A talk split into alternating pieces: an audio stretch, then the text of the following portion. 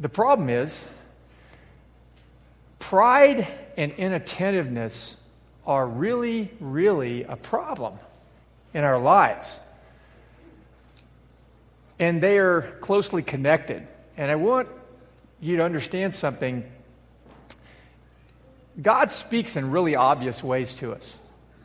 But, I mean, it can be as obvious as a kung fu gorilla in that scene that you just ignore because you're focused on something else. And pride and inattentiveness are really, really crucial things to conquer in your life, or at least to, to work on. And I want to show you in, the book of Daniel, I want to read a story to you. It's a famous story. In fact, the phrase that you, probably most of us in the room have heard the handwriting on the wall comes from this famous passage in the book of Daniel. So in, in, Daniel chapter 5, I want to start reading there. If you don't have a Bible with you, and it's on page 619 in the uh, paperback Bibles that are under the seats in front of you, I really love for you to follow along with me because it's somewhat of a, a long story. And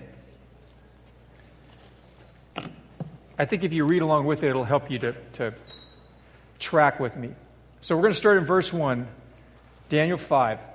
King Belshazzar gave a great banquet for thousands of his nobles and drank wine with them. While Belshazzar was drinking his wine, he gave orders to bring in the gold and silver goblets that Nebuchadnezzar, his father, who was the previous king, had taken from the temple in Jerusalem, so that the king and his nobles, his wives, and his concubines might drink from them.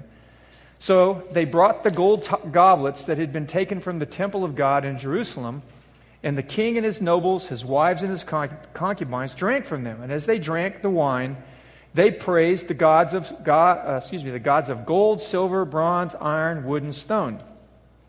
Suddenly, the fingers of a human hand appeared and wrote on the plaster of the wall near the lampstand in the royal palace. The king watched the hand as it wrote. His face turned pale, and he was so frightened that his knees knocked together and his legs gave way. The king called out for the enchanters, astrologers, and diviners to be brought and said to these wise men of Babylon, Whoever reads this writing and tells me what it means will be clothed in purple and have a gold chain placed around his neck, and he will be made the third highest ruler in the kingdom. Then all the king's wise men came in, but they couldn't read the writing or tell the king what it meant. So King Belshazzar became even more terrified, and his face grew more pale. His nobles were baffled. Anyway, uh, his, his mother hears about it. She comes in and says, Listen, you need to send for Daniel. I'm going to summarize here. Uh, because your father, Nebuchadnezzar, recognized that Daniel had this unique gift. He had this connection with God. And if you can't figure it out, Daniel can. If nobody can figure it out, Daniel can. So, verse 13 So Daniel was brought before the king, and the king said to him, Are you Daniel? One of the exiles my father the king brought from Judah. I have heard that the spirit of the gods is in you, and that you have insight, intelligence, and outstanding wisdom. The wise men and enchanters were brought before me to read this writing and tell me what it means, but they couldn't explain it. Now, I've heard that you're able to give interpretations and to solve difficult problems. And then he offers them a reward. And Daniel says, Listen, you know, you can keep your gifts, and uh, I don't need any of that, but I will explain the writing to you. So he looks at the handwriting on the wall. And then Daniel says in verse 18, O king, the Most High God gave your father, Nebuchadnezzar, sovereignty and greatness and glory and splendor.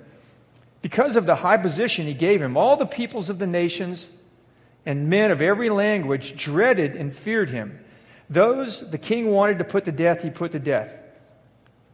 Those he wanted to spare, he spared. Those he wanted to promote, he promoted. And those he wanted to humble, he humbled. But when his heart became arrogant and hardened with pride, he was deposed from his royal throne and stripped of his glory. He was driven away from people and given the mind of an animal.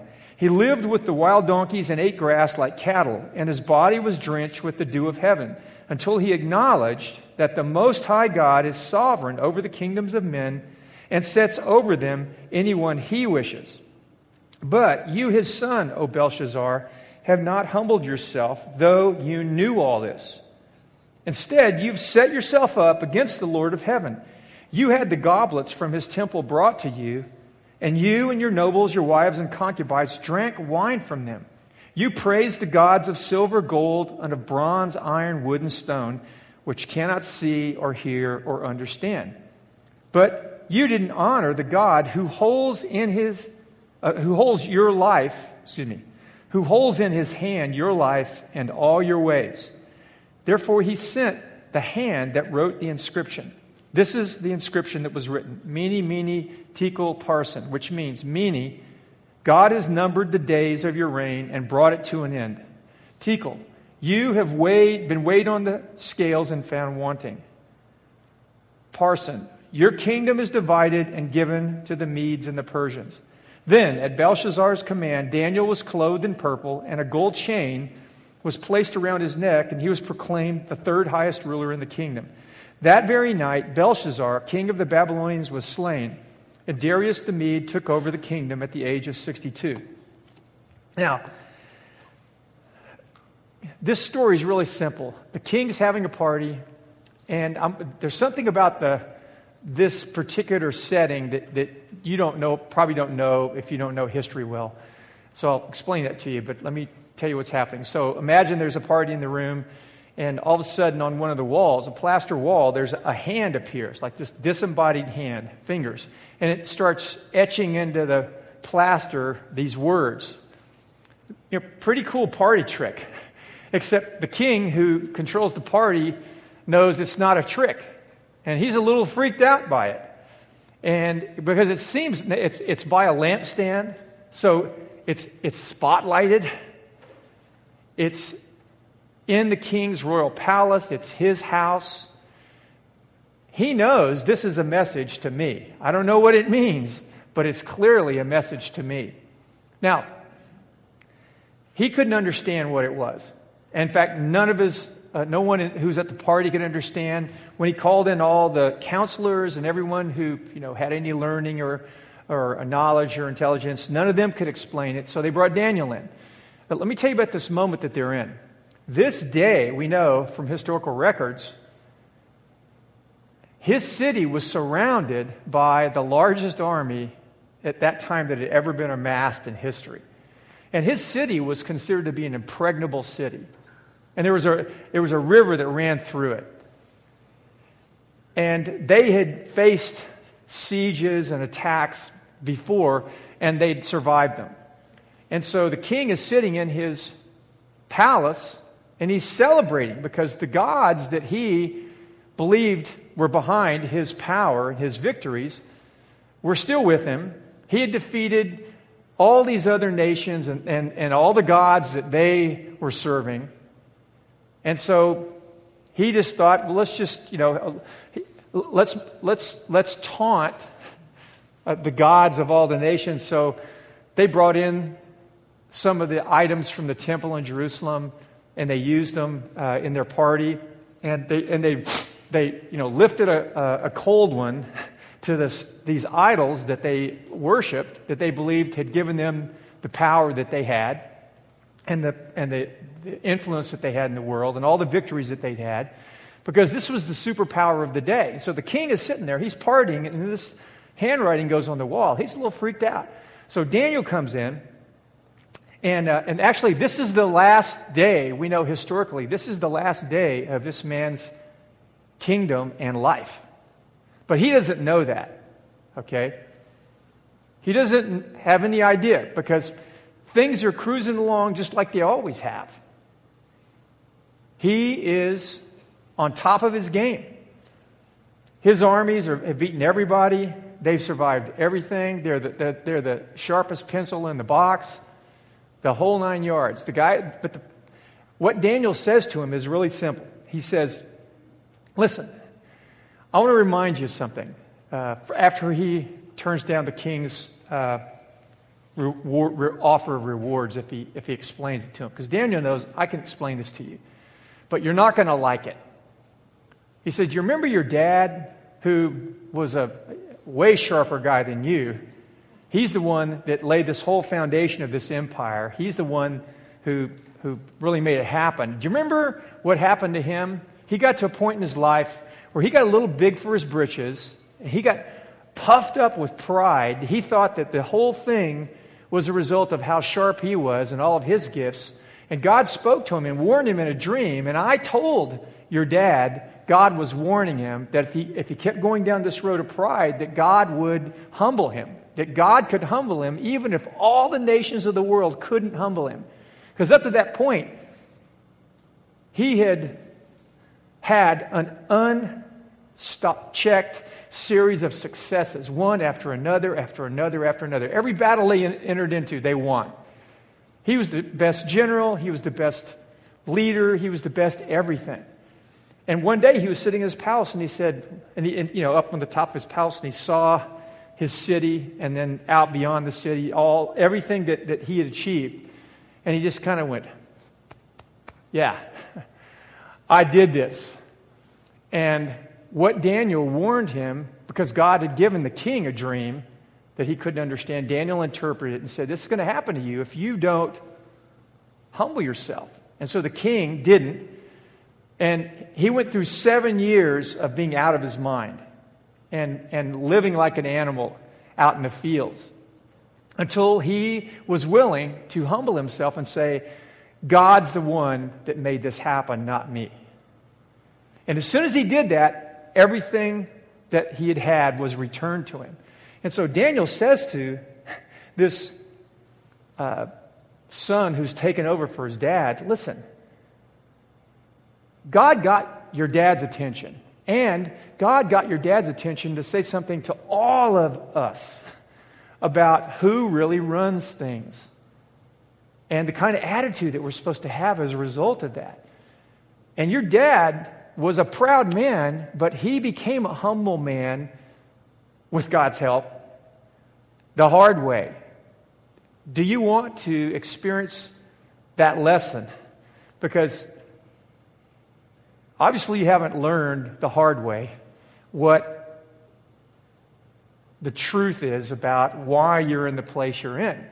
You're the king because God gave you, the, the God that I serve, the God that you mocked in your party, is the one that gave you this position that you're in. And, and you not only ignored him and didn't honor him, you mocked him.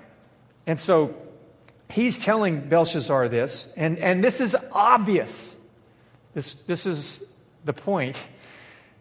It was obvious to everybody that God humbled your dad. But you didn't listen. You didn't see the kung fu gorilla because you're proud. And he just punctuates it you're, you're a proud man. And this handwriting on the wall is a real straightforward message from God to you that God has numbered your days and brought your reign to an end. Boom. And he said, Mene. And that, that whenever, that, that's sort of a prophetic shorthand. When God repeats something twice, it means it's going to happen now. It's not going to be delayed. He repeats it twice, and he used four words from a common market language. God has numbered you, He's numbered you, He's weighed you. In other words, God's the judge, not you. See, the king had a lot of power. He was the one who called the shots. He decided he wanted to write a law for this, write a law. You can't do that. He could do it. But he became foolish and thought that he was the one who had the final say, and he didn't. God had given him that, and he was responsible to God, and he had lost complete sight of that. And so he, now this, you know, this may sound a little heavy, but Daniel says to him, Listen, you're going to lose everything you have, and, your kingdom is going to be divided. You're going to lose everything you have. And the simple lesson, which is repeated, it's a, it, there's a, this, the point of this lesson is repeated all through the Bible, over and over and over again. And you should memorize this point because it's actually a scripture that's repeated. God is opposed to people who are proud. but he gives grace to people who are humble. God is opposed to pride, to human pride, but he gives grace to people who are humble. So, Daniel, at the end of this story, again is promoted, and the king and his whole world unravels. And the, the lesson for us, if, believe it or not, there's a contrast here between Daniel and this king. It's, and, and, it, and it sort of play, it, it illustrates this point that God is opposed to the proud, he gives grace to the humble. The, the king refused to, he stubbornly refused to humble himself before God, even though he saw, in a sense, the dancing kung fu gorilla. His dad, what happened to his dad for seven years, got everybody's attention. Don't you think? That got everybody's attention in the whole kingdom. God was using the most obvious object lesson he could to show who he was. Everybody saw it, but this young guy refused to humble himself. And his pride, in a sense, dehumanized him. This is what pride does to us it dehumanizes us. Because the most normal, natural thing in the world is to be able to understand, to be able to recognize things. And in fact, to be able to hear God speaking to us is normal. We're, we're made in the image of God. We're made by God. He loves us. We're supposed to be able to hear His voice. But pride is what hinders us. It dehumanizes us. It, it, it, ruins our capacity to hear from God, which is the most important thing that we can experience in the world. Secondly, his pride deceived him. He thought he could do whatever he wanted and there would be no consequences. And our pride dehumanizes us, and our pride deceives us. When we're in the grip of human pride, we think we can do whatever we want and, and we can get away with it. And this, this story is a lesson, a hard, a hard learned lesson that that's not true. Third, his pride slowly destroyed his life. This is just the end of it. This is just the end. This is the final word on his life. But his pride destroyed his life. And I read a quote this week uh, that it takes a long time to destroy our lives.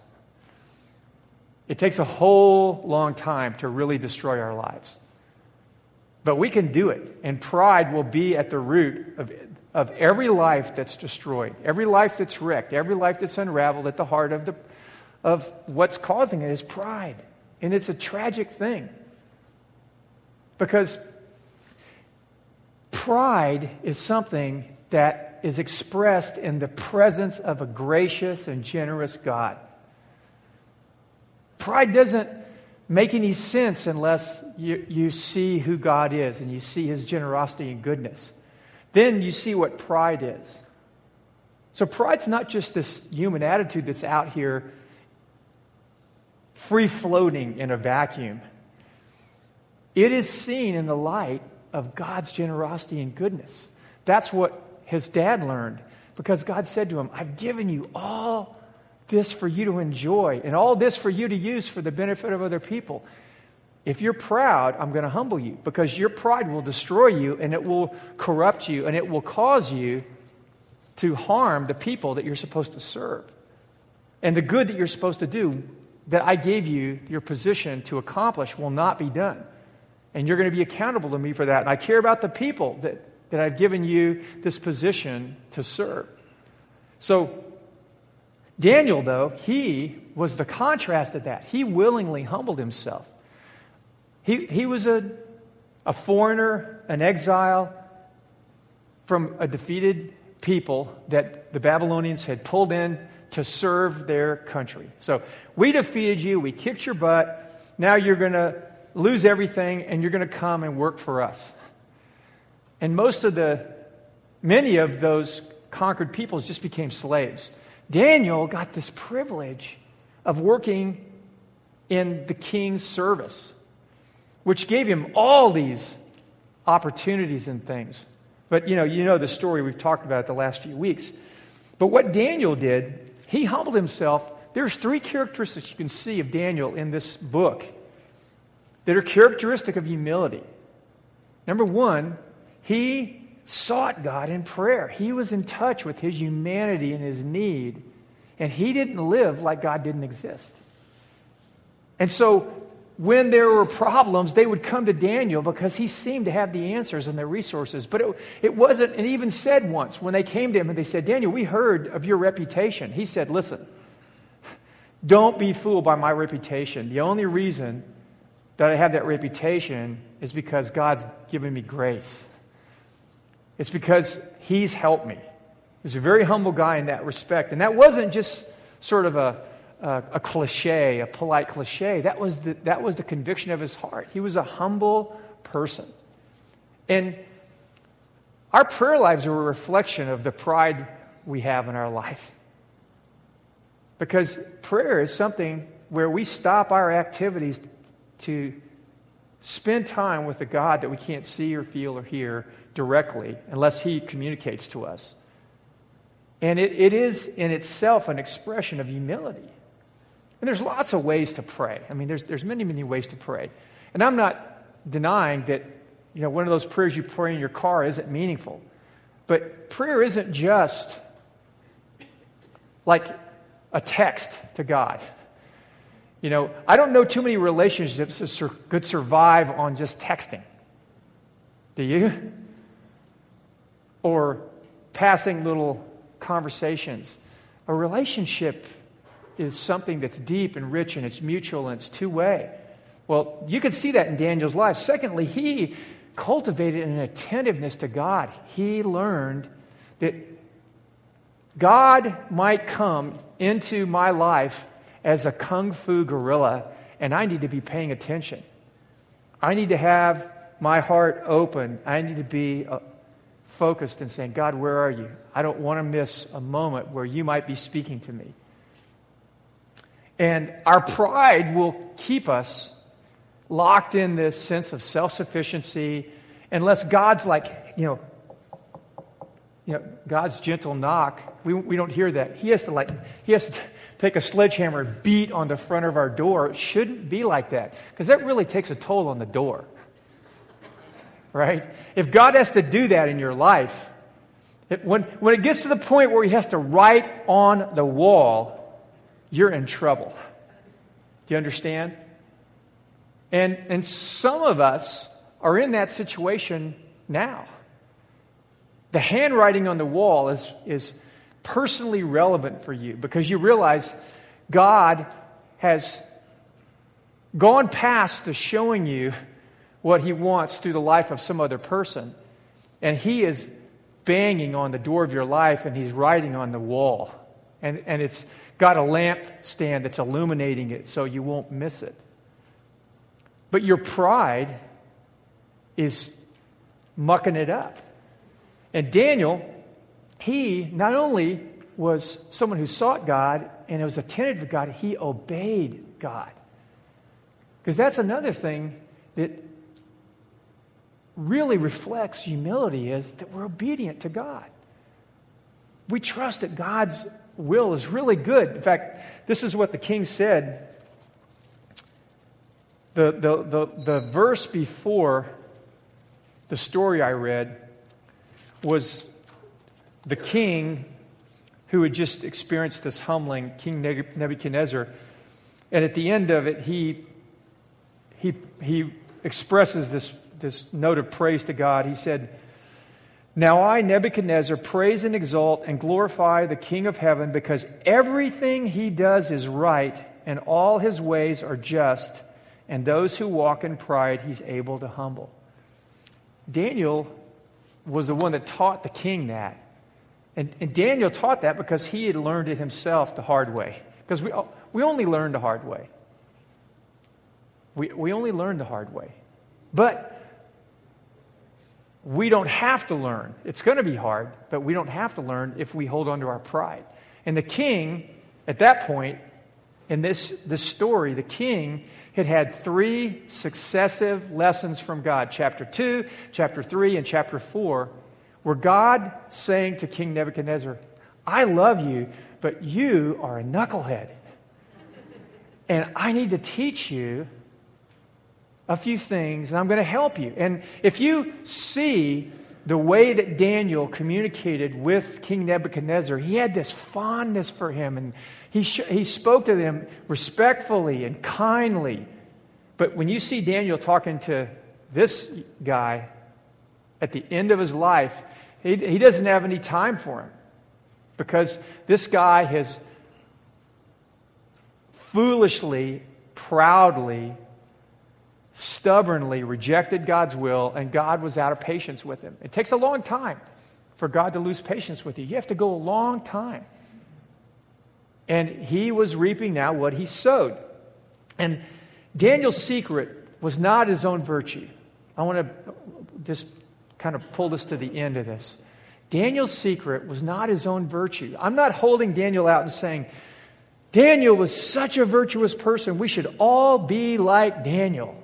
Everybody be humble like Daniel, because that would be just trying to tell you to pull yourselves up by your bootstraps. And our whole culture does that. It says, pull yourself up by your own bootstraps. You can do it. You know, the, the magazine covers on uh, Money Magazine, here's this self made guy, rags to riches. And, you know, all of us, we've got our, the tops of our boots up around the tops of our legs uh, the, the soul has been ripped through. We pulled so hard, and we have not achieved anything. That's not Christian spirituality. The gospel is this Jesus did what we didn't do. He lived this perfect life because he was God in the flesh. And where we failed, he succeeded. And then he died for our failure. And then he extends his hand and says, If you trust me, I will bring you to that place that you can't ever get by yourself. You can't pull on your bootstraps hard enough. You could get the top of your boots up around your neck if it was possible, and you couldn't become a humble person. Because all the means that you use, the tools that you would use to try to change your own heart, would not yield humility. Because if you did it, then you would just get more proud. And all the tools we use of fear and bribery only appeal to the broken part of us. If someone's telling you you got to change because you don't want to be, you don't want to end up in a bad place, right? Or change so you can get this good thing, all that does is that appeals to a part of you that's not noble. But the cross appeals out of love to people who've blown it and failed and says, Jesus will do in your heart something you can't do. And if you follow him, this is what Daniel knew, even though he didn't know Christ, he knew God. And he knew if I depend on the God who's created me and invited me into relationship and made a covenant with me, He's promised that He will work in my heart in a way to conquer this pride that I can't ever defeat on my own. And I want to tell you something. Every one of us sitting in this room, our lives are, have been or are being or will be wrecked by pride if we don't check it. Like the guy said in the movie, if you don't check it, you're going to wreck it. I don't know if you saw that movie. Anyway, okay. Obviously, not very many people of you see these movies. I'm going to have to use movie quotes that everybody's seen. Okay, I'm only going to watch a quote from Star Wars, I guess. Well, if you don't check that pride, it is going to wreck your life. Now, I'll bet if you looked at where your life is, where you've crashed and burned in your life, you can see pride at the very heart of that. That stubbornness that I can do things my way. I don't need God. I don't need people. I can hide, you know, my weaknesses. I don't ask for help. That's pride. That's the root. Jesus died because we wouldn't admit we were wrong. So he took all the wrong that we did on himself, that we wouldn't own. He was innocent, and he took our place and owned it for each one of us, for every person who's ever lived and ever will live, for all the wrongs that we've ever done and ever will do. He died for every one of those because we wouldn't do it. But because he was God, when he died, there's a power in his death that can be released in the life of anybody that opens their heart up to him. That the power of his perfectly humble life will begin to be formed in the heart that opens up to him. And it's the only way it can be formed. Because every once in a while people say, John, you're a humble guy. And my response has become, I have a lot to be humble about. You don't know the mess I've made over my 61 short years. God does. And it was such a mess that Jesus had to die for me. And I, you know, I was thinking about this message and thinking, wow, this is really good. I'm, I, I, I need to, we need to hear this. And, and I felt the Lord just speak to me and said, You need to hear this. You need. So the last day, I've just been sitting with this and thinking, wow, I am such a proud person. As I, I am so much like Belshazzar. And, and I, what I want to ask you to do for a second before we pray and close is I want you to ask yourself where there's handwriting on the wall of your life. Where is God trying to get your attention because there's a problem, there's a mess? Now, I don't mean a mess caused by somebody else, but oftentimes, a mess that's caused by somebody else, we've contributed some part of it too. And in uh, Psalm 19, here's what the psalmist writes. It's in the the psalm where it says, The heavens are declaring the glory of God, and they pour forth speech. And then uh, it talks about the law of the Lord's perfect. And, and the whole psalm is about how God speaks to us all the time. God spoke to Belshazzar through his dad, through probably many, many ways. And in the end, he finally, it, he had to make it totally obvious by writing on a wall. God's speaking to us. He's speaking to us. And at the end of this psalm, the, when, when the Jewish people sang this psalm, they would sing this prayer at the end. They would, because they were hearing, God, we're singing, we're singing, God, to you, that you're speaking to us all the time. But to facilitate a proper response, this is what the end of the psalm says Who can discern his errors? Forgive my hidden faults. Keep your servant, servant also from willful or presumptuous sins. May they not rule over me, then I will be blameless, innocent of great transgression. May the words of my mouth and the meditation of my heart be pleasing in your sight, O Lord, my rock and my redeemer. And it's a, it's a, it's a, it, it's a moment of reflection where we're saying, God, you're speaking to us all the time through nature, and you're speaking to us through your law, which is good. Your word's perfect. But Lord, a lot of times we're totally proud and, in, and inattentive to you, and it hinders us from hearing you speaking to us.